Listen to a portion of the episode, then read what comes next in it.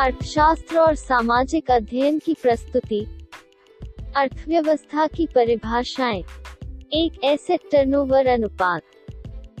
Asset turnover अनुपात किसी company की बिक्री या राजस्व के मूल्य और उसकी संपत्ति के मूल्य के बीच का अनुपात है। यह उस दक्षता का सूचक है जिसके साथ एक कंपनी राजस्व का उत्पादन करने के लिए अपनी संपत्ति तैनात कर रही है। इस प्रकार परिसंपत्ति कारोबार अनुपात कंपनी के प्रदर्शन का निर्धारक हो सकता है। अनुपात जितना अधिक होगा उतना ही बेहतर होगा कंपनी का प्रदर्शन। एसेट टर्नओवर अनुपात कंपनी से कंपनी में भिन्न हो सकता है। आमतौर पर यह एक विशिष्ट वित्तीय वर्ष के लिए वार्षिक आधार पर गणना की जाती है।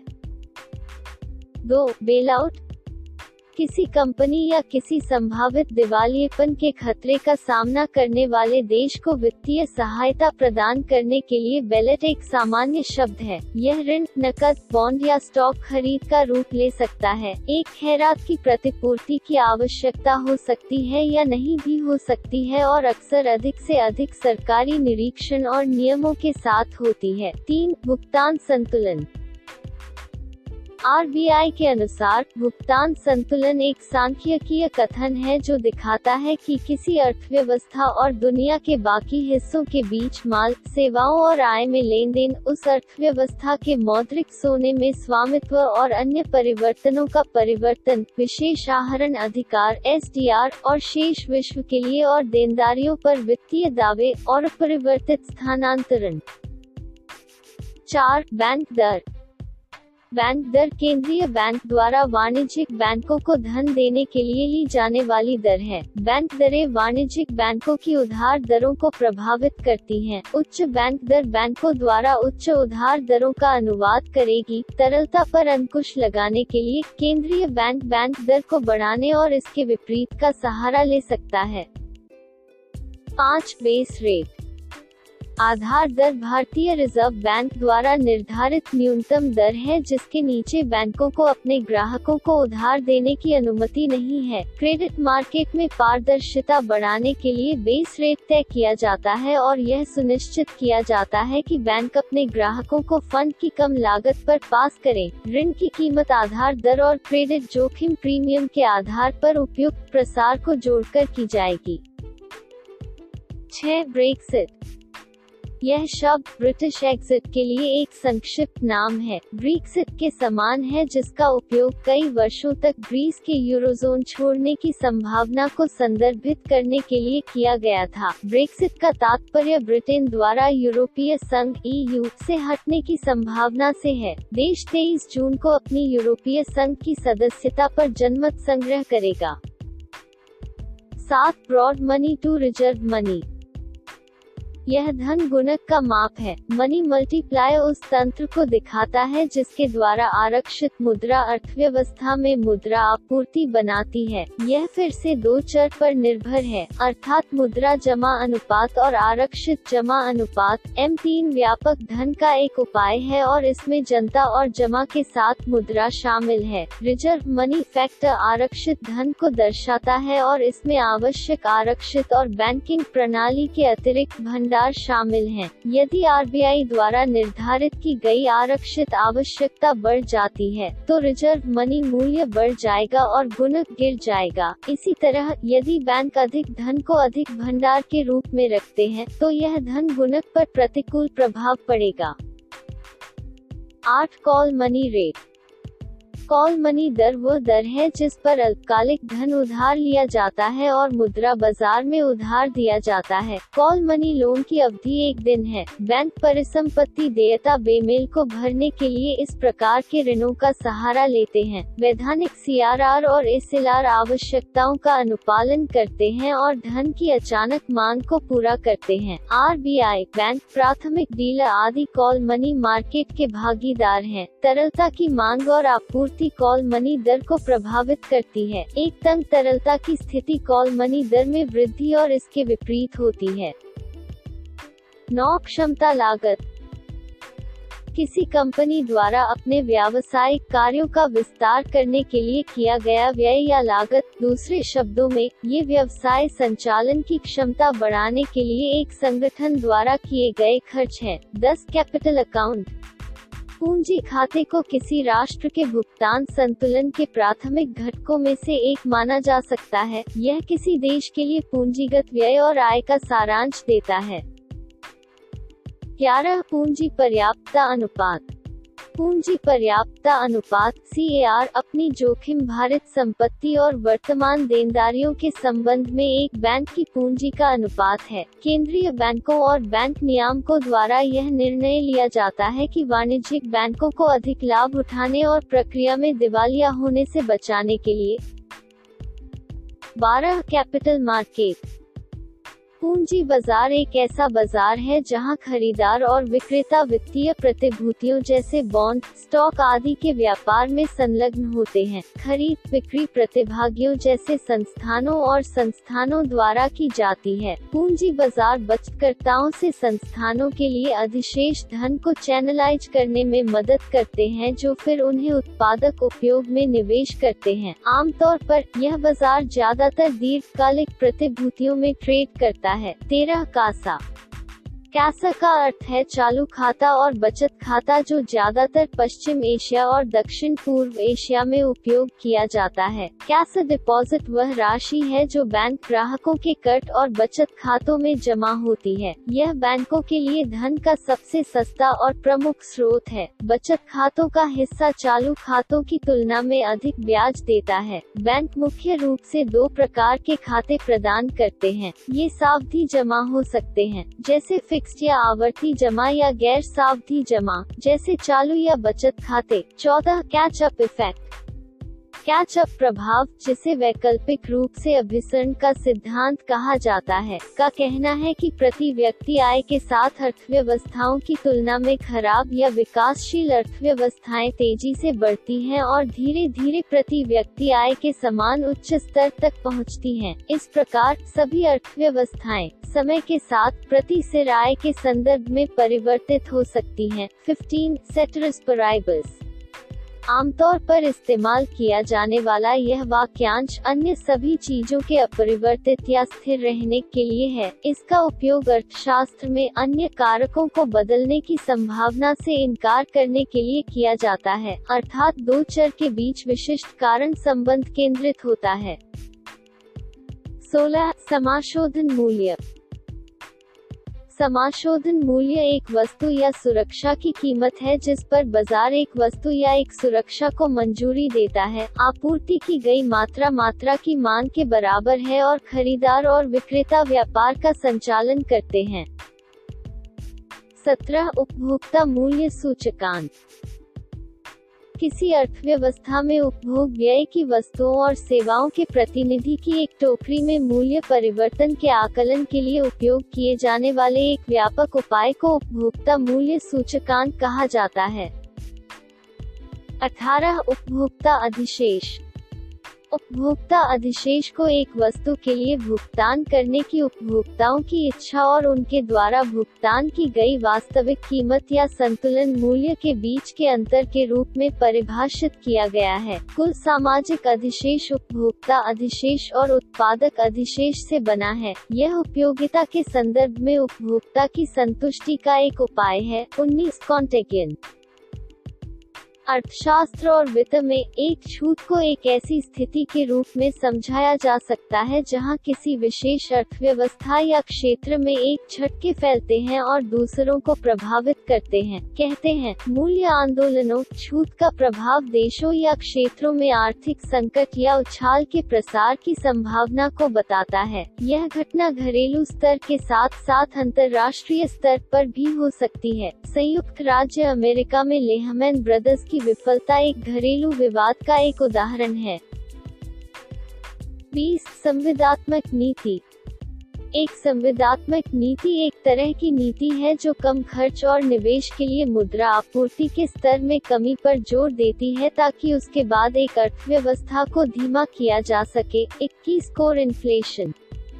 एक मुद्रास्फीति माप जो खाद्य पदार्थों, ऊर्जा उत्पादों आदि जैसे कुछ वस्तुओं के मामले में क्षणभंगुरता या अस्थायी मूल्य अस्थिरता को शामिल करता है। यह अर्थव्यवस्था में मुद्रास्फीति की प्रवृत्ति को दर्शाता है। एक गतिशील खपत टोकरी को कोर मुद्रास्फीति प्राप्त करने का आधार माना जाता है। कुछ वस्तुओं और वस्तुओं में बेहद अस्थिर मूल्य चाल है। ऐसी वस्तुओं को छोड़कर उपभोक्ता मुद्रास्फीति सूचकांक (सी पी आई) का उपयोग करके कोर मुद्रास्फीति की गणना की जाती है। बाईस लागत लाभ विश्लेषण। इसे एक व्यवसाय के अवसर या प्रस्ताव से प्राप्त होने वाली सभी लागतों और संभावित मुनाफे का आकलन करने के लिए एक प्रक्रिया के रूप में समझाया जा सकता है। किसी विशेष परियोजना या निवेश अवसर के लिए पैसे के मूल्य के विश्लेषण के लिए मात्रात्मक और गुणात्मक दोनों कारकों को ध्यान में रखता है। इस तरह के विश्लेषण करने के लिए लागत अनुपात और अन्य संकेतकों के लाभ का उपयोग किया जाता है। तेईस कॉस्ट पुश इन्फ्लेशन। लागत धक्का मुद्रास्फीति मुद्रास्फीति श्रम, कच्चे माल आदि की कीमतों में वृद्धि के कारण होती है। उत्पादन के कारकों की बढ़ी हुई कीमत इन सामानों की आपूर्ति में कमी लाती है, जबकि मांग स्थिर रहती है। वस्तुओं की कीमतों में वृद्धि होती है, जिससे समग्र मूल्य स्तर में वृद्धि होती है। चौबीस काउंटरवेलिंग ड्यूटी। घरेलू उत्पादकों की रक्षा के लिए आयात सब्सिडी के नकारात्मक प्रभाव का सामना करने के लिए जो कर्तव्य लगाए जाते हैं, उन्हें प्रतिशोधी कर्तव्य कहा जाता है।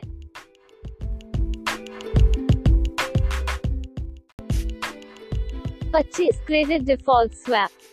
Credit default swap (C D S) एक विशेष कंपनी द्वारा डिफॉल्ट जोखिम के खिलाफ एक प्रकार का बीमा है। कंपनी को संदर्भ इकाई कहा जाता है और डिफॉल्ट को क्रेडिट इवेंट कहा जाता है। यह दो पक्षों के बीच एक अनुबंध है, जिसे संरक्षण खरीदार और संरक्षण विक्रेता कहा जाता है। अनुबंध के तहत सुरक्षा खरीदार को एक संदर्भ साधन में क्रेडिट इवेंट से निकलने वाले किसी भी नुकसान के लिए मुआवजा दिया जाता है। बदले में संरक्षण खरीदार संरक्षण विक्रेता को आवधिक भुगतान करता है। छब्बीस क्रॉस इलास्टिक ऑफ डिमांड। किसी वस्तु की कीमत में परिवर्तन के प्रति एक वस्तु के लिए मांग की जवाबदेही के माप को मांग की लोच मूल्य लोच कहा जाता है। इसे हमेशा प्रतिशत के संदर्भ में मापा जाता है। सत्ताईस क्राउडिंग आउट इफेक्ट। ऐसी स्थिति जब ब्याज दरों में वृद्धि निजी निवेश के खर्च में कमी की ओर ले जाती है, जिससे यह कुल निवेश खर्चों की शुरुआती वृद्धि को प्रभावित करता है। इसे आउटकम क्राउडिंग कहा जाता है। अट्ठाईस मुद्रा जमा अनुपात। मुद्रा जमा अनुपात मुद्रा की मात्रा को दर्शाता है जो लोग कुल जमा के अनुपात के रूप में रखते हैं। नकद जमा अनुपात में वृद्धि से धन गुणक में कमी आती है। जमा दरों में वृद्धि से जमाकर्ताओं को अधिक जमा करने के लिए प्रेरित किया जाएगा, जिससे नकदी में सकल जमा अनुपात में कमी आएगी। यह बदले में मनी मल्टीप्लायर में वृद्धि करेगा। उनतीस डेडवेट लॉस। यह उपभोक्ताओं, उत्पादकों के लिए उपयोगिता के मामले में आर्थिक दक्षता का नुकसान है, जैसे कि इष्टतम या आवंटन दक्षता हासिल नहीं है। डेडवेट नुकसान को कुल कल्याण या सामाजिक अधिशेष के नुकसान के रूप में कहा जा सकता है, जो करों या सब्सिडी, मूल्य छत या फर्श, बाहरीता और एकाधिकार मूल्य निर्धारण जैसे कारणों के कारण होता है। यह व्यापार में प्रतिभागियों को लाभ के नुकसान के कारण बनाया गया अतिरिक्त बोझ है जो उपभोक्ता, निर्माता या सरकार के रूप में व्यक्ति है। तीस डेट इक्विटी रेशियो। ऋण इक्विटी अनुपात लेनदारों और शेयरधारकों या व्यापार में कार्यरत पूंजी के मालिकों के सापेक्ष योगदान का एक उपाय है। सीधे शब्दों में, व्यापार में कुल दीर्घकालिक ऋण और इक्विटी पूंजी के अनुपात को ऋण इक्विटी अनुपात कहा जाता है। यह एक सरल सूत्र का उपयोग करके गणना की जा सकती है। इकतीस अपस्फीति। जब समग्र मूल्य स्तर कम हो जाता है ताकि मुद्रास्फीति की दर नकारात्मक हो जाए, इसे अपस्फीति कहा जाता है। यह अक्सर सामना की जाने वाली मुद्रास्फीति के विपरीत है। पैसे की आपूर्ति या क्रेडिट उपलब्धता में कमी ज्यादातर मामलों में अपस्फीति का कारण है। सरकार या व्यक्तियों द्वारा किए गए निवेश के खर्च में भी कमी आ सकती है। डिफ्लेशन के कारण मांग में कमी के कारण बेरोजगारी की समस्या बढ़ जाती है। बत्तीस मूल्य ह्रास। किसी संपत्ति का मौद्रिक मूल्य उपयोग, पहनने और आंसू या अप्रचलन के कारण समय के साथ कम हो जाता है। इस कमी को मूल्यह्रास के रूप में मापा जाता है। तैंतीस डिप्रेशन। अवसाद को एक गंभीर और लंबे समय तक मंदी के रूप में परिभाषित किया गया है। एक मंदी आर्थिक गतिविधि में गिरावट की स्थिति है। आर्थिक गतिविधि में गिरावट को आउटपुट और रोजगार के स्तर की विशेषता है। आमतौर पर, जब कोई अर्थव्यवस्था दो या दो से अधिक तिमाहियों के लिए मंदी का शिकार होती रहती है, तो उसे अवसाद कहा जाता है। चौंतीस डिविडेंड सिग्नलिंग। यह एक सिद्धांत है जो दावा करता है कि किसी कंपनी द्वारा लाभांश भुगतान में वृद्धि की घोषणा कंपनी के उज्ज्वल भविष्य की संभावनाओं के बारे में मजबूत संकेत देती है। पैंतीस घरेलू संस्थागत निवेशक (D I I S). घरेलू संस्थागत निवेशक वे संस्थागत निवेशक हैं जो प्रतिभूतियों और देश की अन्य वित्तीय संपत्तियों में निवेश करते हैं जो विवरण पर आधारित हैं। संस्थागत निवेश को संस्थानों या संगठनों जैसे कि बैंकों, बीमा कंपनियों, म्यूचुअल फंड द्वारा किए गए निवेश के रूप में परिभाषित किया जाता है। किसी देश की वित्तीय या वास्तविक संपत्ति में मकान आदि बस कहा गया है। घरेलू संस्थागत निवेशक अपने देश की प्रतिभूतियों और परिसंपत्तियों में व्यापार करने के लिए जमा धन का उपयोग करते हैं। ये निवेश निर्णय विभिन्न घरेलू आर्थिक और राजनीतिक रुझानों से प्रभावित होते हैं। विदेशी संस्थागत निवेशकों के अलावा घरेलू संस्थागत निवेशक भी अर्थव्यवस्था में शुद्ध निवेश प्रवाह को प्रभावित करते हैं। छत्तीस नियत तारीख दर।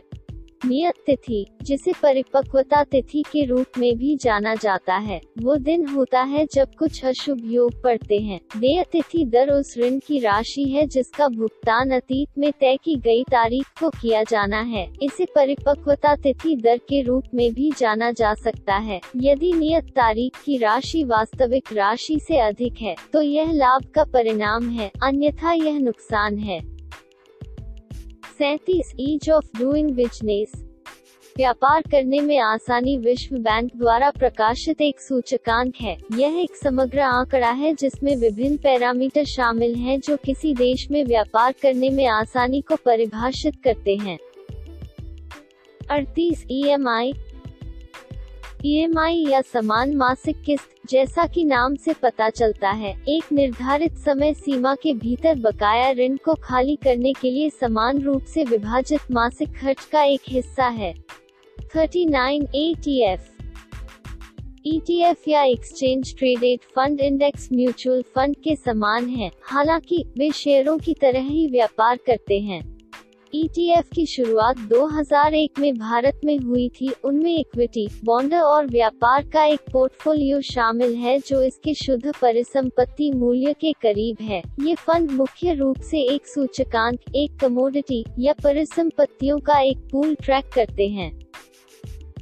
चालीस विनिमय दर। विनिमय दर किसी अन्य मुद्रा के संदर्भ में एक मुद्रा की कीमत है।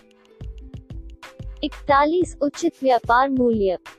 वस्तुओं के बाजार में उचित व्यापार मूल्य न्यूनतम मूल्य है जो आयातकों को कुछ कृषि उत्पादों जैसे कि कॉफी और केले के उत्पादकों को भुगतान करना होगा। यह फर्श की कीमत है जिसे बाजार मूल्य के बावजूद भुगतान किया जाना चाहिए। जब किसी वस्तु का बाजार मूल्य इस न्यूनतम मूल्य से अधिक होता है तो खरीदार को पूर्व भुगतान करना होगा, लेकिन यदि बाजार मूल्य उचित व्यापार मूल्य से नीचे आता है तो उत्पादक को उचित व्यापार मूल्य के बराबर कम से कम कीमत का भुगतान करना होगा। बयालीस उचित व्यापार। वस्तुओं के बाजार में उचित व्यापार मूल्य न्यूनतम मूल्य है जो आयातकों को कुछ कृषि उत्पादों जैसे कि कॉफी और केले के उत्पादकों को भुगतान करना होगा। यह फर्श की कीमत है जिसे बाजार मूल्य के बावजूद भुगतान किया जाना चाहिए। जब किसी वस्तु का बाजार मूल्य इस न्यूनतम मूल्य से अधिक होता है तो खरीदार को पूर्व भुगतान करना होगा, लेकिन यदि बाजार मूल्य उचित व्यापार मूल्य से नीचे आता है तो उत्पादक को उचित व्यापार मूल्य के बराबर कम से कम कीमत का भुगतान करना होगा। तैंतालीस नतीजा जोखिम। फॉलआउट जोखिम या उधारकर्ता फॉलआउट पाइपलाइन जोखिम के दो घटकों में से एक है, दूसरा मूल्य जोखिम है। जोखिम को एक संभावित उधारकर्ता की संभावना के रूप में परिभाषित किया जा सकता है जो अपने बंधक ऋण लेन देन को पूरा करने में विफल रहता है। आमतौर पर एक उच्च गिरावट का जोखिम तब होता है जब एक बंधक सौदे को अंतिम रूप देना दूसरे सौदे पर निर्भर होता है, जैसे कि अचल संपत्ति की बिक्री। ऐसा इसलिए ये है क्योंकि यदि यह सौदा विफल हो जाता है तो यह कहा जाता है कि यह ऋणदाता की पाइपलाइन से गिर गया है। यहाँ पाइपलाइन का अर्थ बंधक प्रवर्तक या ऋणदाता द्वारा की गई ऋण प्रतिबद्धता और संसाधित किए गए ऋण आवेदन से है। जोखिम तब उत्पन्न होता है जब बंधक प्रवर्तक संभावित उधारकर्ताओं को अधिकार देते हैं लेकिन समझौते को रद्द करने के लिए दायित्व नहीं।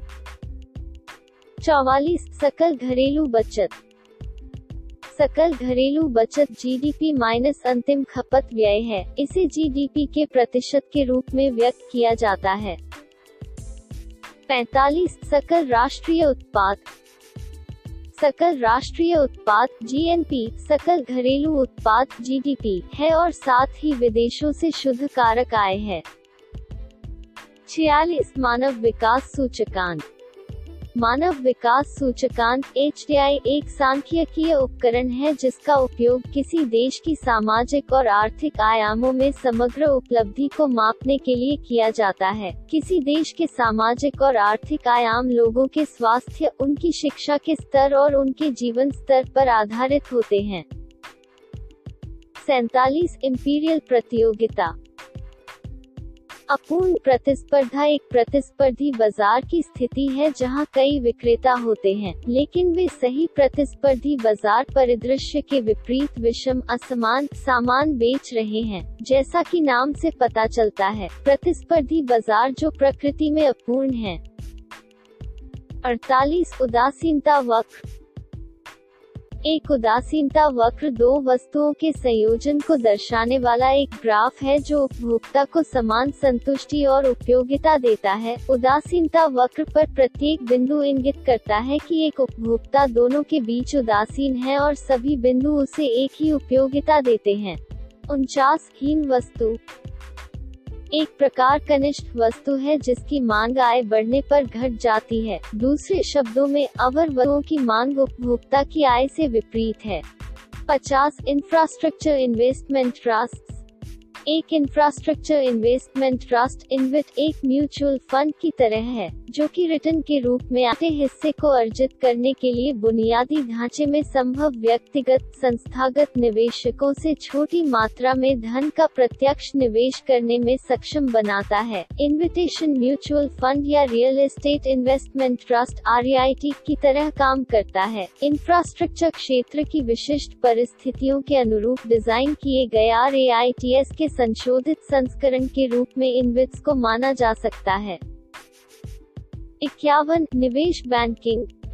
निवेश बैंकिंग बैंकिंग ऑपरेशन का एक विशेष खंड है जो व्यक्तियों या संगठनों को पूंजी जुटाने और उन्हें वित्तीय परामर्श सेवाएं प्रदान करने में मदद करता है। वे सुरक्षा जारीकर्ताओं और निवेशकों के बीच मध्यस्थ के रूप में कार्य करते हैं और नई फर्मों को सार्वजनिक होने में मदद करते हैं। वे या तो अपने विशेषज्ञों द्वारा अनुमानित मूल्य पर सभी उपलब्ध शेयर खरीदते हैं और उन्हें सार्वजनिक करने के लिए फिर से जारी करते हैं या जारीकर्ता की ओर से शेयर बेचते हैं और प्रत्येक शेयर पर कमीशन लेते हैं। बावन अदृश्य हाथ। अप्रमाणित बाजार बल जो एक मुक्त बाजार में सामान की मांग और आपूर्ति को स्वचालित रूप से संतुलन तक पहुंचने में मदद करता है, अदृश्य हाथ है। तिरपन लेबर मार्केट। एक श्रम बाजार वह जगह है जहां श्रमिक और कर्मचारी एक दूसरे के साथ बातचीत करते हैं। श्रम बाजार में नियोक्ता सबसे अच्छा किराया करने के लिए प्रतिस्पर्धा करते हैं और श्रमिक सबसे संतोषजनक काम के लिए प्रतिस्पर्धा करते हैं। चावन लॉ ऑफ डिमांड।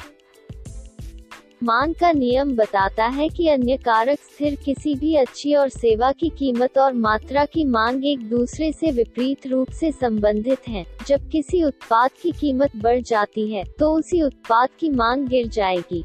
पचपन आपूर्ति का नियम। आपूर्ति का नियम बताता है कि एक वस्तु आपूर्ति किए गए स्थिर मूल्य और मात्रा शेष अन्य कारक सीधे एक दूसरे से संबंधित हैं। दूसरे शब्दों में, जब खरीदार अच्छी कीमत चुकाते हैं तो आपूर्तिकर्ता बाजार में उस वस्तु की आपूर्ति को बढ़ा देते हैं। छप्पन LIBOR. London interbank offer rate के लिए संक्षिप्त नाम लाइबर इंटरबैंक बाजार में असुरक्षित अल्पकालिक उधार के लिए वैश्विक संदर्भ दर है। यह अल्पकालिक ब्याज दरों के लिए एक बेंचमार्क के रूप में कार्य करता है। इसका उपयोग ब्याज दर स्वैप, मुद्रा दर स्वैप के साथ साथ बंधक के मूल्य निर्धारण के लिए किया जाता है। यह वित्तीय प्रणाली के स्वास्थ्य का एक संकेतक है और केंद्रीय बैंकों की आस नीति दरों के प्रक्षेप वक्र का एक विचार प्रदान करता है है। सत्तावन लिक्विड एसेट। किसी परिसंपत्ति को तरल कहा जाता है यदि इसके मूल्य में बिना किसी नुकसान के बेचना या नकदी में बदलना आसान है। परिभाषा के अनुसार बैंक नोट और सेविंग खाते सबसे अधिक तरल संपत्ति हैं। अट्ठावन तरलता। तरलता का मतलब है कि आप कितनी जल्दी अपने हाथों को अपने नकदी पर प्राप्त कर सकते हैं। सरल शब्दों में, जब भी आपको आवश्यकता हो तरलता आपके पैसे प्राप्त करना है। उनसठ लिक्विडिटी ट्रैप। तरलता जाल एक ऐसी स्थिति है जब विस्तारवादी मौद्रिक नीति धन की आपूर्ति में वृद्धि, ब्याज दर, आय में वृद्धि नहीं करती है और इसलिए आर्थिक विकास को उत्तेजित नहीं करती है। साठ मैक्रो इकोनॉमिक्स। मैक्रो इकोनॉमिक्स अर्थशास्त्र की वह शाखा है जो एक पूरे के रूप में अर्थव्यवस्था के व्यवहार और प्रदर्शन का अध्ययन करती है। यह अर्थव्यवस्था में समग्र परिवर्तन जैसे कि बेरोजगारी, विकास दर, सकल घरेलू उत्पाद और मुद्रास्फीति पर केंद्रित है। इकसठ सीमांत स्थायी सुविधा। सीमांत स्थायी सुविधा एम एस एफ बैंकों के लिए आपातकालीन स्थिति में भारतीय रिजर्व बैंक से उधार लेने के लिए एक खिड़की है जब अंतर बैंक तरलता पूरी तरह से सूख जाती है। बासठ बाजार पूंजीकरण। बाजार पूंजीकरण कंपनी के मौजूदा शेयर मूल्य और बकाया शेयरों की कुल संख्या के आधार पर कुल मूल्यांकन है। इसकी गणना कंपनी के कुल बकाया शेयरों के साथ कंपनी के शेयर के वर्तमान बाजार मूल्य को गुणा करके की जाती है। तिरसठ mark to market. Mark to market एक खाते के उचित मूल्य को संदर्भित करता है जो परिसंपत्तियों और देनदारियों के आधार पर किसी अवधि में भिन्न हो सकता है। मार्क टू मार्केट एक वित्तीय स्थिति का यथार्थवादी अनुमान प्रदान करता है। यह उन्नीस सौ नब्बे से संयुक्त राज्य अमेरिका में आमतौर पर स्वीकृत लेखांकन सिद्धांतों का एक हिस्सा रहा है और इसे कुछ क्षेत्रों में सोने के मानकों के रूप में माना जाता है। मार्क टू मार्केट को एक लेखांकन उपकरण के रूप में भी परिभाषित किया जा सकता है जिसका उपयोग किसी परिसंपत्ति के मूल्य को वर्तमान बाजार मूल्य के संबंध में रिकॉर्ड करने के लिए किया जाता है। मार्क टू मार्केट सिद्धांत को मोटे तौर पर बीसवीं शताब्दी के दौरान अपनाया गया था। चौसठ MIBOR. MIBOR Mumbai interbank offer rate के लिए संक्षिप्त नाम है जो भारतीय कॉल मनी मार्केट का यार्डस्टिक है। यह वह दर है जिस पर बैंक इंटरबैंक बाजार में एक दूसरे से असुरक्षित धन उधार लेते हैं। वर्तमान में यह floating rate notes, corporate debenture, term deposit, ब्याज दर स्वैप और आगे दर समझौतों के लिए एक संदर्भ दर के रूप में उपयोग किया जाता है। रातों रात अनुक्रमित स्वैप की कीमत हेजिंग ब्याज दर जोखिम के लिए इस्तेमाल की जाने वाली रात भर की ब्याज दर स्वैप का एक प्रकार रातों रात मिबोर पर आधारित है। पैंसठ सूक्ष्म अर्थशास्त्र। माइक्रो इकोनॉमिक्स व्यक्तियों, परिवारों और फर्मों के व्यवहार में निर्णय लेने और संसाधनों के आवंटन का अध्ययन है। यह आमतौर पर वस्तुओं और सेवाओं के बाजारों पर लागू होता है और व्यक्तिगत और आर्थिक मुद्दों से संबंधित होता है। छियासठ मौद्रिक नीति। मौद्रिक नीति केंद्रीय बैंक द्वारा निर्धारित व्यापक आर्थिक नीति है। इसमें मुद्रा आपूर्ति और ब्याज दर का प्रबंधन शामिल है और मुद्रास्फीति, खपत वृद्धि और तरलता जैसे व्यापक आर्थिक उद्देश्यों को प्राप्त करने के लिए देश की सरकार द्वारा इस्तेमाल की जाने वाली मांग पक्ष आर्थिक नीति है। सड़सठ मनी सप्लाई। किसी अर्थव्यवस्था में धन का कुल स्टॉक मुद्रा आपूर्ति है। परिसंचारी धन में मुद्रा, मुद्रित नोट, जमा खातों में धन और अन्य तरल संपत्ति के रूप में शामिल है। अड़सठ एकाधिकार। बाजार में एक अद्वितीय उत्पाद बेचकर एक एकल विक्रेता द्वारा विशेषता एक बाजार संरचना एकाधिकार। बाजार में विक्रेता का कोई मुकाबला नहीं होता है, क्योंकि वह सामान का एकमात्र विक्रेता होता है जिसके पास कोई विकल्प नहीं होता है। उनहत्तर मोरल हजार्ड। नैतिक खतरा एक ऐसी स्थिति है जिसमें एक पक्ष यह जानकर एक जोखिमपूर्ण घटना में शामिल हो जाता है कि यह जोखिम के खिलाफ सुरक्षित है और दूसरा पक्ष लागत का भुगतान करेगा। यह तब होता है जब दोनों पक्षों को एक दूसरे के बारे में अधूरी जानकारी होती है। सत्तर Mumbai interbank bid rate. Mumbai interbank bid दर ब्याज की दर है जो एक बैंक भारतीय इंटरबैंक बाजार में दूसरे बैंक से जमा सुरक्षित करने के लिए भुगतान करने के लिए तैयार होगा। M I B I D दर उन सभी ब्याज दरों का भारित औसत है जो प्रतिभागी बैंक किसी विशेष दिन जमा पर देते हैं। इसकी गणना national stock exchange N S A द्वारा की जाती है। इकहत्तर शुद्ध ब्याज आय। शुद्ध ब्याज आय एन आई आई एक ब्याज आय के बीच का अंतर है जो बैंक अपनी उधार गतिविधियों से कमाता है और वह ब्याज जो जमाकर्ताओं को भुगतान करता है। शुद्ध ब्याज आय ब्याज अर्जित ब्याज का भुगतान। बहत्तर शुद्ध राष्ट्रीय आय। शुद्ध राष्ट्रीय आय सकल राष्ट्रीय आय या सकल राष्ट्रीय उत्पाद का मूल्यह्रास है। तिहत्तर निम्न शुद्ध ब्याज मार्जिन या एन आई एम अर्जित ब्याज आय और बैंक या वित्तीय संस्थान द्वारा भुगतान की जाने वाली ब्याज के बीच अंतर को दर्शाता है, जो कि नकदी जैसे ब्याज अर्जित संपत्ति के सापेक्ष है। यह बैंकिंग और वित्तीय लेक्सिकन का एक हिस्सा बन गया है। शुद्ध ब्याज मार्जिन निवेश रिटर्न ब्याज खर्च संपत्ति पर औसत कमाई। चौहत्तर नॉन परफॉर्मिंग एसेट्स।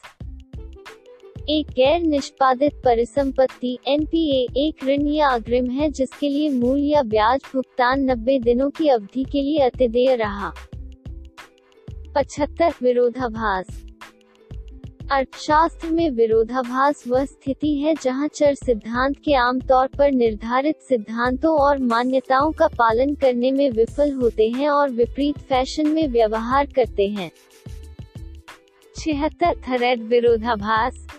थ्रेड के विरोधाभास को प्रसिद्ध अर्थशास्त्री जॉन मेनार्ड कीन्स ने लोकप्रिय बनाया। यह बताता है कि व्यक्ति आर्थिक मंदी के दौरान अधिक बचत करने की कोशिश करते हैं, जो अनिवार्य रूप से समग्र मांग में गिरावट की ओर जाता है और इसलिए आर्थिक विकास में वृद्धि करता है। ऐसी स्थिति हर किसी के लिए हानिकारक है क्योंकि निवेश सामान्य से कम रिटर्न देता है। सतहत्तर परफेक्ट कॉम्पिटिशन। सही प्रतियोगिता एक बाजार संरचना का वर्णन करती है जहां प्रतियोगिता अपने सबसे बड़े स्तर पर संभव है। इसे और अधिक स्पष्ट करने के लिए, एक बाजार जो अपनी संरचना में निम्नलिखित विशेषताओं को प्रदर्शित करता है को सही प्रतिस्पर्धा दिखाने के लिए कहा जाता है। बड़ी संख्या में खरीदार और विक्रेता। हर उत्पाद द्वारा होमोजेनस उत्पाद का उत्पादन किया जाता है। फर्मों के नीति, शुल्क, प्रवेश और निकास। शून्य विज्ञापन लागत उपभोक्ताओं को बाजार के बारे में सही जानकारी है और वे बाजार में किसी भी बदलाव से अच्छी तरह वाकिफ हैं। उपभोक्ता तर्कसंगत निर्णय लेने में लिप्त होते हैं। उत्पादन के सभी कारक अर्थात श्रम, पूंजी आदि बाजार में सही गतिशीलता है और बाजार के किसी भी कारक या बाजार की शक्तियों द्वारा बाधित नहीं है। कोई सरकारी हस्तक्षेप नहीं, कोई परिवहन लागत, प्रत्येक फर्म सामान्य लाभ नहीं कमाती है और कोई भी फर्म सुपर सामान्य लाभ नहीं कमा सकती है। हर फर्म एक प्राइस टेकर है, यह मांग और आपूर्ति की ताकतों के अनुसार कीमत लेता है। कोई भी फर्म उत्पाद की कीमत को प्रभावित नहीं कर सकती है। अठहत्तर फिलिप्स वक्र। बेरोजगारी दर और मुद्रास्फीति के बीच का उल्टा संबंध जब रेखीय रूप से चार्टेड होता है तो फिलिप्स वक्र कहा जाता है। विलियम फिलिप्स अपने शोध पत्र बेरोजगारी और यूनाइटेड किंगडम में पैसा मजदूरी दरों में परिवर्तन की दर के बीच संबंध में पहली अवधारणा का बीड़ा उठाया। यह सिद्धांत अब विश्व के सभी प्रमुख अर्थव्यवस्थाओं के द्वारा सिद्ध किया गया है। उन्यासी गरीबी जाल।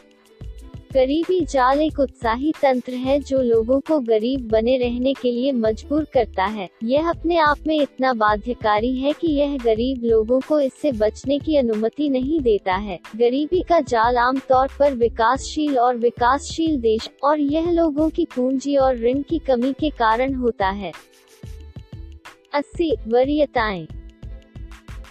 वरीयताएं कुछ विशेषताओं को संदर्भित करती हैं जो कोई भी उपभोक्ता किसी अच्छी या सेवा में रखना चाहता है ताकि वह उसे बेहतर बना सके। यह खुशी का स्तर, संतुष्टि की डिग्री, उत्पाद से उपयोगिता आदि हो सकता है। इक्यासी सीलिंग मूल्य। सीलिंग मूल्य एक ऐसी स्थिति है जब चार्ज किया गया मूल्य मांग और आपूर्ति के बाजार बलों द्वारा निर्धारित संतुलन मूल्य से अधिक या कम होता है। यह पाया गया है कि उच्च मूल्य छत अप्रभावी है। हाउस रेंट मार्केट में प्राइस सीलिंग का काफी महत्व पाया गया है। बयासी मूल्य तल। मूल्य तल एक ऐसी स्थिति है जब चार्ज किया गया मूल्य मांग और आपूर्ति के बाजार बलों द्वारा निर्धारित संतुलन मूल्य से अधिक या कम होता है। अवलोकन से यह पाया गया है कि कम कीमत के फर्श अप्रभावी हैं। लेबर वेज मार्केट में प्राइस फ्लो का काफी महत्व पाया गया है। तिरासी मूल्य तंत्र।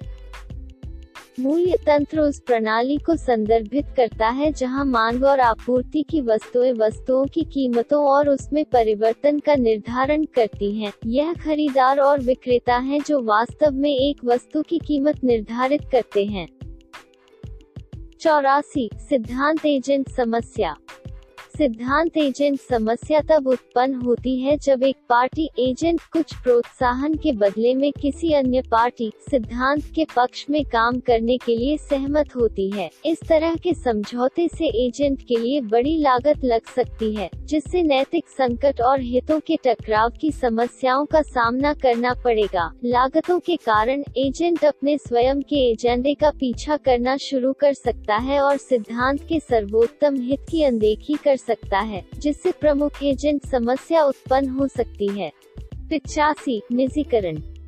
सरकार से निजी क्षेत्र में स्वामित्व, संपत्ति या व्यवसाय के हस्तांतरण को निजीकरण कहा जाता है। सरकार इकाई या व्यवसाय का स्वामी बनना बंद कर देती है जिस प्रक्रिया में सार्वजनिक रूप से कारोबार करने वाली कंपनी को कुछ लोगों द्वारा नियंत्रित किया जाता है, उसे निजीकरण भी कहा जाता है। कंपनी का स्टॉक अब शेयर बाजार में कारोबार नहीं करता है और आम जनता को ऐसी कंपनी में हिस्सेदारी रखने से रोक दिया जाता है। कंपनी सीमित नाम को छोड़ देती है और अपने अंतिम नाम में प्राइवेट लिमिटेड का उपयोग करना शुरू कर देती है।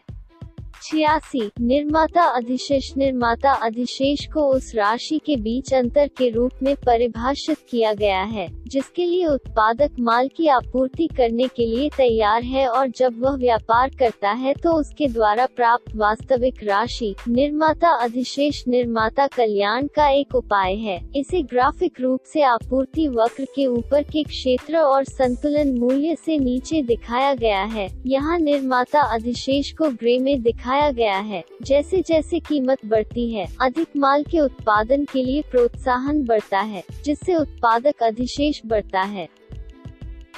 सतासी प्रोडक्शन गैप। उद्योग में वास्तविक उत्पादन और अनुमानित उत्पादन के बीच का अंतर उत्पादन अंतर के रूप में जाना जाता है। यह आमतौर पर अनुमानित उत्पादन से प्रतिशत विचलन के रूप में गणना की जाती है। जीडीपी विश्लेषण में उत्पादन अंतर एक प्रमुख आर्थिक संकेतक है। अठासी प्रोडक्शन पॉसिबिलिटी फ्रंटियर। उत्पादन संभावना सीमा वह ग्राफ है जो संसाधनों के स्थिर होने पर दो वस्तुओं की विभिन्न उत्पादन संभावनाओं को इंगित करता है। एक कमोडिटी का उत्पादन केवल दूसरे कमोडिटी के उत्पादन का त्याग करके बढ़ाया जा सकता है। इसे उत्पादन संभावना वक्र या उत्पाद परिवर्तन वक्र भी कहा जाता है। नवासी लाभप्रदता सूचकांक।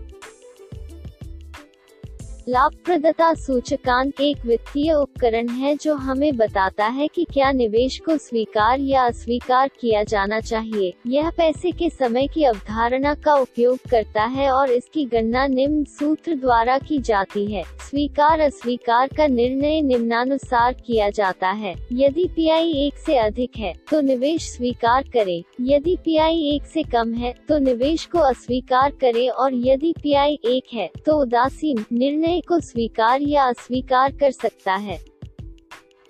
नब्बे संपत्ति कर।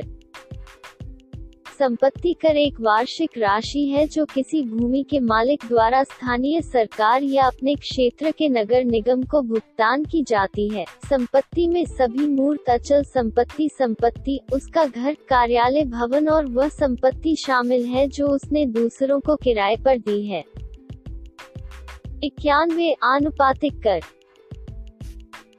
आनुपातिक कर वह कर प्रणाली है जिसमें कर निर्धारण अधिकारी कर के प्रत्येक करदाता से कर की समान दर वसूलता है, चाहे वह आय का कोई भी हो। इसका मतलब है कि निम्न वर्ग या मध्यम वर्ग या उच्च वर्ग के लोग कर की समान राशि का भुगतान करते हैं। चूंकि सभी के लिए फ्लैट दर पर कर लगाया जाता है, चाहे उच्च आय या कम आय, इसे फ्लैट कर भी कहा जाता है।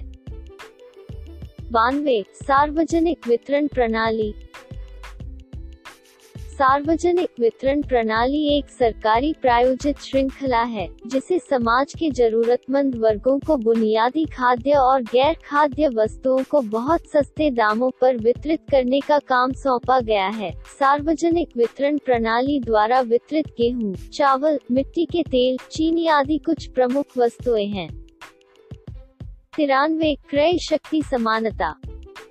सिद्धांत का उद्देश्य दो मुद्राओं की विनिमय दरों में एक दूसरे की क्रय शक्ति के अनुरूप बनाने के लिए आवश्यक समायोजन को निर्धारित करना है। दूसरे शब्दों में, विनिमय दर का हिसाब लगाने पर दोनों ही मुद्राओं में समान वस्तु पर व्यय समान होना चाहिए। प्रत्येक मुद्रा की क्रय शक्ति प्रक्रिया में निर्धारित की जाती है। चौरानवे मात्रात्मक सहजता। मात्रात्मक सहजता एक कभी कभी इस्तेमाल की जाने वाली मौद्रिक नीति है जिसे सरकार द्वारा वाणिज्यिक बैंकों द्वारा उधार देने और उपभोक्ताओं द्वारा खर्च को बढ़ाने के लिए अर्थव्यवस्था में मुद्रा आपूर्ति बढ़ाने के लिए अपनाया जाता है। केंद्रीय बैंक पढ़े। भारतीय रिजर्व बैंक वाणिज्यिक बैंकों और निजी संस्थाओं से वित्तीय परिसंपत्तियां खरीदकर अर्थव्यवस्था में पूर्व निर्धारित मात्रा में धनराशि खर्च करता है। इससे बैंक के भंडार में वृद्धि होती है। पचानवे मात्रा की मांग। मांग की गई मात्रा एक कमोडिटी की मात्रा है जिसे लोग किसी विशेष समय पर किसी विशेष मूल्य पर खरीदने के लिए तैयार हैं। छियानवे मात्रा अनुपूरक। आपूर्ति की गई मात्रा एक कमोडिटी की मात्रा है जिसे निर्माता किसी विशेष समय पर किसी विशेष मूल्य पर बेचने के लिए तैयार हैं। सत्तानवे धन की मात्रा का सिद्धांत। मुद्रा का मात्रा सिद्धांत बताता है कि अर्थव्यवस्था में मुद्रा आपूर्ति और मूल्य स्तर एक दूसरे के प्रत्यक्ष अनुपात में हैं। जब पैसे की आपूर्ति में बदलाव होता है तो मूल्य स्तर और इसके विपरीत में एक आनुपातिक परिवर्तन होता है। यह धन की मात्रा सिद्धांत पर फिशर समीकरण का उपयोग करके समर्थित और गणना की जाती है। एक सौ छह नियामक जोखिम। नियामक जोखिम नियमों और कानून में बदलाव का जोखिम है जो किसी उद्योग या व्यवसाय को प्रभावित कर सकता है। विनियमों में इस तरह के बदलाव एक उद्योग के ढांचे में महत्वपूर्ण बदलाव कर सकते हैं, लागत संरचना में परिवर्तन आदि। एक सौ सात रेंट सीकिंग। जब कोई फर्म अपने संसाधनों का उपयोग बाहरी तत्वों से अनुचित मौद्रिक लाभ प्राप्त करने के लिए करती है तो यह प्रत्यक्ष या अप्रत्यक्ष रूप से उनके या समाज के बदले में कुछ भी दिए बिना किया जाता है। इसे किराए पर लेने वाला कहा जाता है। एक सौ आठ रेपो रेट। रेपो दर वह दर है जिस पर किसी देश का केंद्रीय बैंक भारतीय रिजर्व बैंक ऑफ इंडिया के मामले में किसी भी तरह की धनराशि की कमी के कारण वाणिज्यिक बैंकों को धन उधार देता है। रेपो दर का उपयोग मौद्रिक अधिकारियों द्वारा मुद्रास्फीति को नियंत्रित करने के लिए किया जाता है। अट्ठानवे तर्कसंगत व्यवहार। यह निर्णय लेने का अभ्यास का एक हिस्सा है जिसमें एक व्यक्ति कंपनी समझदार विकल्प बनाने का अभ्यास करती है जो उसे अधिकतम लाभ प्रदान करता है। निन्यानवे राशनिंग। राशनिंग दुर्लभ संसाधनों, खाद्य पदार्थों, औद्योगिक उत्पादन आदि के वितरण पर एक कृत्रिम नियंत्रण को संदर्भित करता है। बैंकिंग में क्रेडिट राशनिंग एक ऐसी स्थिति है जब बैंक उपभोक्ताओं को ऋण की आपूर्ति को सीमित करते हैं। अर्थशास्त्र में राशनिंग से वस्तुओं की आपूर्ति और मांग का कृत्रिम नियंत्रण होता है। सौ रियल बिजनेस साइकिल थ्योरी। एक अर्थव्यवस्था अपने जीवन में कई व्यापारिक चक्रों को देखती है। इन व्यावसायिक चक्रों में आर्थिक गतिविधियों के उच्च या निम्न स्तर के चरण शामिल हैं। एक व्यापार चक्र में आर्थिक विस्तार, मंदी, गर्त और वसूली की अवधि शामिल है। ऐसे चरणों की अवधि मामले में भिन्न हो सकती है। वास्तविक व्यापार चक्र सिद्धांत मौलिक धारणा बनाता है कि एक अर्थव्यवस्था प्रौद्योगिकी के झटके के कारण व्यापार चक्र के इन सभी चरणों को देखती है। तकनीकी झटके में नवाचार, खराब मौसम, सख्त सुरक्षा नियम आदि शामिल हैं। एक सौ एक वास्तविक आर्थिक विकास दर। वास्तविक आर्थिक विकास दर वह दर है जिस पर एक देश का सकल घरेलू उत्पाद जी डी पी एक वर्ष से दूसरे वर्ष में बदलता बढ़ता है। जी डी पी किसी विशेष समय अवधि में किसी देश में उत्पादित सभी वस्तुओं और सेवाओं का बाजार मूल्य है। एक सौ दो फैक्टर कॉस्ट पर रियल जी डी पी। मुद्रास्फीति या अपस्फीति के कारण किसी भी मूल्य परिवर्तन के लिए समायोजन के बाद रियल जी डी पी नामात्र जी डी पी है। एक सौ तीन मंदी। मंदी या आर्थिक गतिविधियों में बड़े पैमाने पर संकुचन है। आमतौर पर खर्च में भारी गिरावट मंदी की ओर ले जाती है। एक सौ चार मंदी के गैप। यह एक ऐसी स्थिति है जिसमें वास्तविक जी डी पी पूर्ण रोजगार स्तर पर संभावित जी डी पी से कम है। अर्थव्यवस्था मंदी के अंतराल में पूर्ण रोजगार स्तर से नीचे चल रही है। एक सौ पाँच प्रतिगामी कर। कराधान की इस प्रणाली के तहत कर की राशि बढ़ने पर कर की दर कम हो जाती है। दूसरे शब्दों में कर दर और कर योग्य आय के बीच एक विपरीत संबंध है। करदाताओं की आय बढ़ने पर कराधान की दर घट जाती है। एक सौ नौ रिजर्व रेशियो। कैश रिजर्व अनुपात के रूप में भी जाना जाता है। यह जमा का प्रतिशत है जिसे केंद्रीय बैंक के निर्देशों के अनुसार वाणिज्यिक बैंकों को नकद के रूप में रखना आवश्यक है। एक सौ दस अवशिष्ट दावा। अवशिष्ट दावेदार सिद्धांत के अनुसार उत्पादन सेवा के सभी कारकों को उनके पारिश्रमिक प्राप्त होने के बाद जिस व्यक्ति एजेंट को बाईं अवशेष राशि प्राप्त होनी चाहिए उसे अवशिष्ट दावेदार के रूप में जाना जाता है। एक सौ ग्यारह प्रकट वरीयताएं। यह पॉल सैमुअल्सन द्वारा निर्धारित अर्थशास्त्र का एक सिद्धांत है जिसका उद्देश्य उपभोक्ताओं की खरीद की आदतों की निगरानी करके उनकी वरीयता को प्रकट करना है। एक सौ बारह reverse repo rate. Reverse repo दर वह दर है जिस पर किसी देश का केंद्रीय बैंक भारतीय रिजर्व बैंक ऑफ इंडिया के मामले में देश के भीतर वाणिज्यिक बैंकों से धन उधार लेता है। यह एक मौद्रिक नीति साधन है जिसका उपयोग देश में मुद्रा आपूर्ति को नियंत्रित करने के लिए किया जा सकता है। एक सौ तेरह अवशिष्ट दावा। अवशिष्ट दावेदार सिद्धांत के अनुसार उत्पादन सेवा के सभी कारकों को उनके पारिश्रमिक प्राप्त होने के बाद जिस व्यक्ति एजेंट को बाई अवशेष राशि प्राप्त होनी चाहिए उसे अवशिष्ट दावेदार के रूप में जाना जाता है। एक सौ चौदह प्रकट वरीयताएं।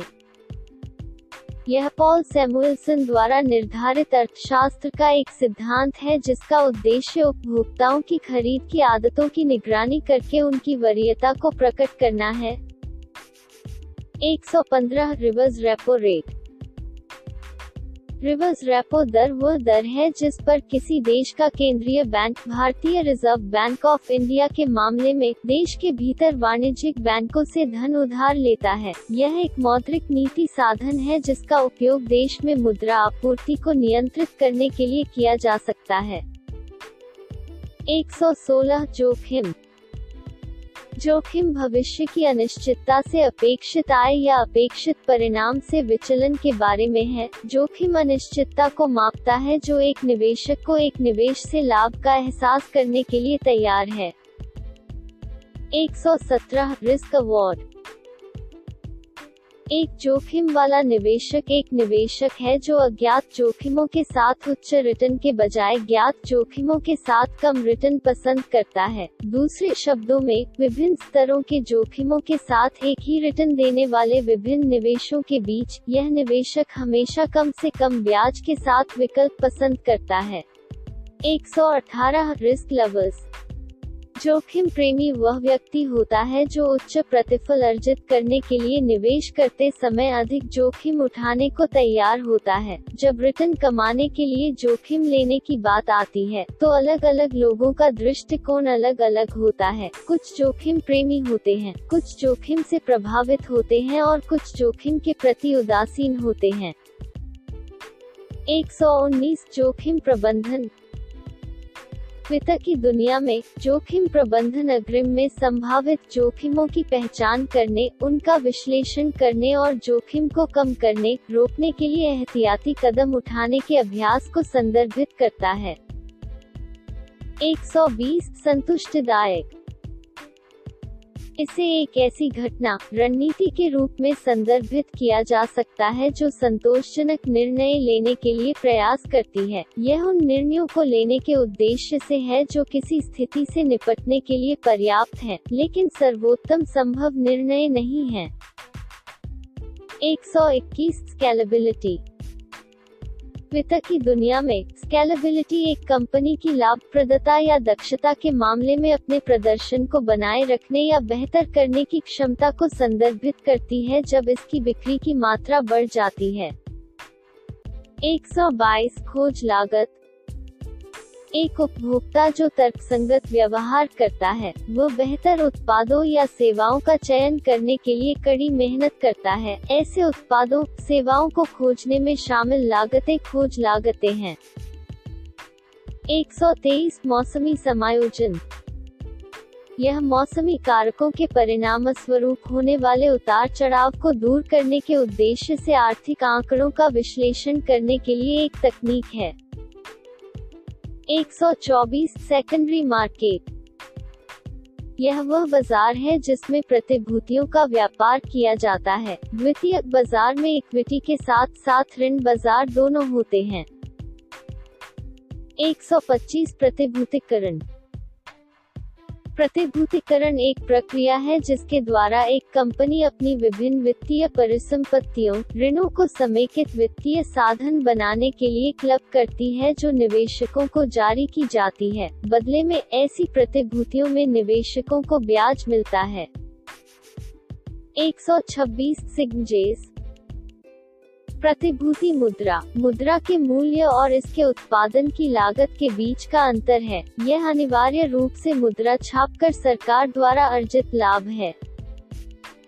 एक सौ सत्ताईस वरिष्ठता किसी कंपनी के समापन या दिवालियापन के समय उसे अपने ऋणों को चुकाने की आवश्यकता होती है। जिस क्रम में इन्हें चुकाया जाता है उसे वरिष्ठता कहा जाता है। एक सौ अट्ठाईस सेवा कर सेवा कर कुछ सेवा लेन देन पर सेवा प्रदाताओं पर सरकार द्वारा लगाया जाने वाला कर है, लेकिन वास्तव में ग्राहकों द्वारा वहन किया जाता है। इसे अप्रत्यक्ष कर के तहत वर्गीकृत किया गया है और यह वित्त अधिनियम उन्नीस सौ चौरानवे के तहत अस्तित्व में आया। एक सौ उनतीस शेयरधारक मूल्य शेयरधारक मूल्य एक कंपनी के शेयर रखने के द्वारा एक शेयरधारक द्वारा आनंद लिया मूल्य है। यह कंपनी द्वारा शेयरधारक को दिया जाने वाला मूल्य है। एक सौ तीस लघुकरण पूंजी बाजार में किसी भी कीमत पर बिना किसी सुरक्षा के बिक्री करने और बाद में कम कीमत पर इसे खरीदने का कार्य शॉर्टिंग के रूप में जाना जाता है। इसे शॉर्ट सेलिंग भी कहा जाता है।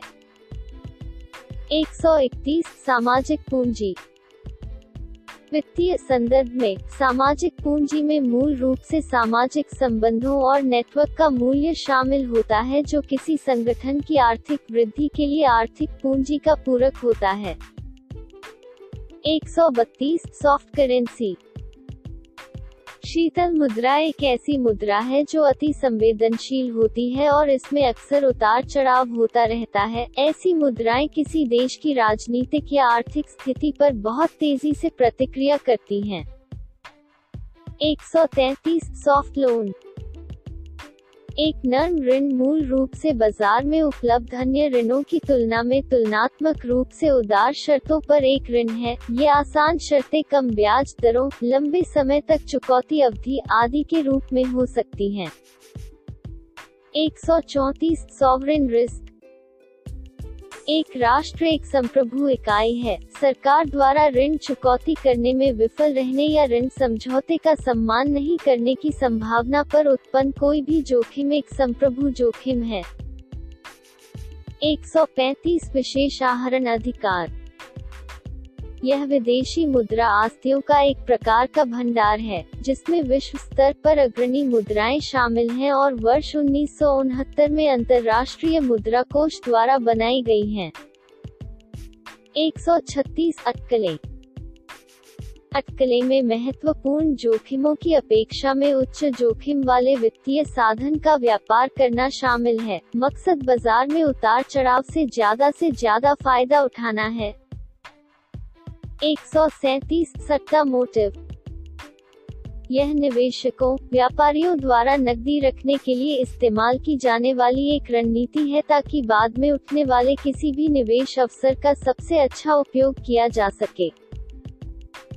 एक सौ अड़तीस स्पॉट प्राइस स्पॉट मूल्य एक सुरक्षा की वर्तमान कीमत को संदर्भित करता है जिस पर इसे किसी विशेष स्थान और समय पर खरीदा बेचा जा सकता है। एक सौ उनतालीस वैधानिक तरलता अनुपात शुद्ध मांग और समय देनदारियों के लिए तरल संपत्ति का अनुपात वैधानिक तरलता अनुपात एस एल आर कहा जाता है। एक सौ चालीस स्टिमुलस पैकेज स्टिमुलस पैकेज कर छूट और प्रोत्साहन का एक पैकेज है जो विभिन्न देशों की सरकारों द्वारा अर्थव्यवस्था को प्रोत्साहित करने और अपने देश को वित्तीय संकट से बचाने के लिए उपयोग किया जाता है।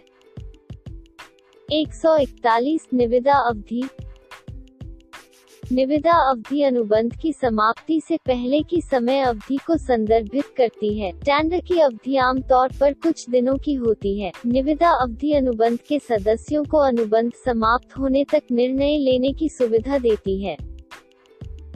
एक सौ बयालीस ट्रेड यूनियन श्रमिक संघ या ट्रेड यूनियन संबंधित क्षेत्रों के श्रमिकों द्वारा गठित संगठन हैं जो अपने सदस्यों के सामान्य हित के लिए काम करते हैं। वे श्रमिकों को वेतन की निष्पक्षता, अच्छे काम के माहौल, काम के घंटे और लाभ जैसे मुद्दों में मदद करते हैं। वे श्रमिकों के एक समूह का प्रतिनिधित्व करते हैं और प्रबंधन और श्रमिकों के बीच एक कड़ी प्रदान करते हैं।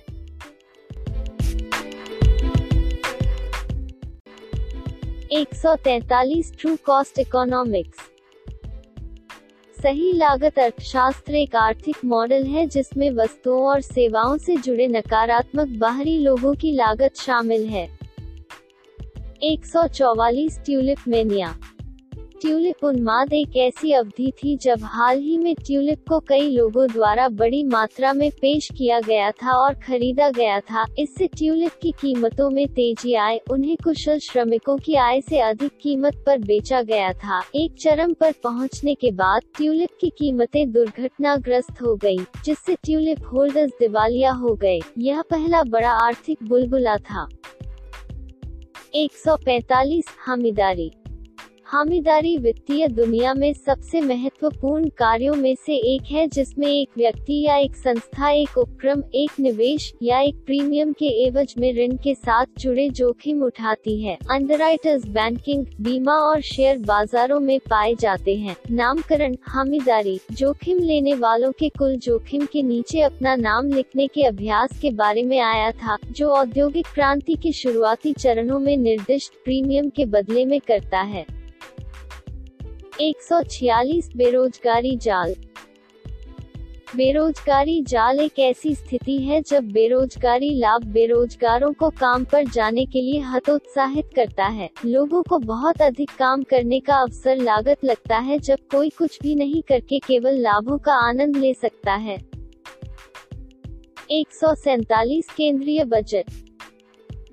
भारतीय संविधान के अनुच्छेद एक सौ बारह के अनुसार एक वर्ष का केंद्रीय बजट, जिसे वार्षिक वित्तीय विवरण भी कहा जाता है, उस विशेष वर्ष के लिए सरकार की अनुमानित प्राप्तियों और व्यय का विवरण है। एक सौ अड़तालीस वेग का प्रसार।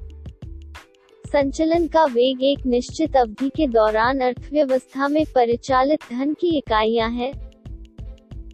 एक सौ उनचास वेंचर कैपिटल।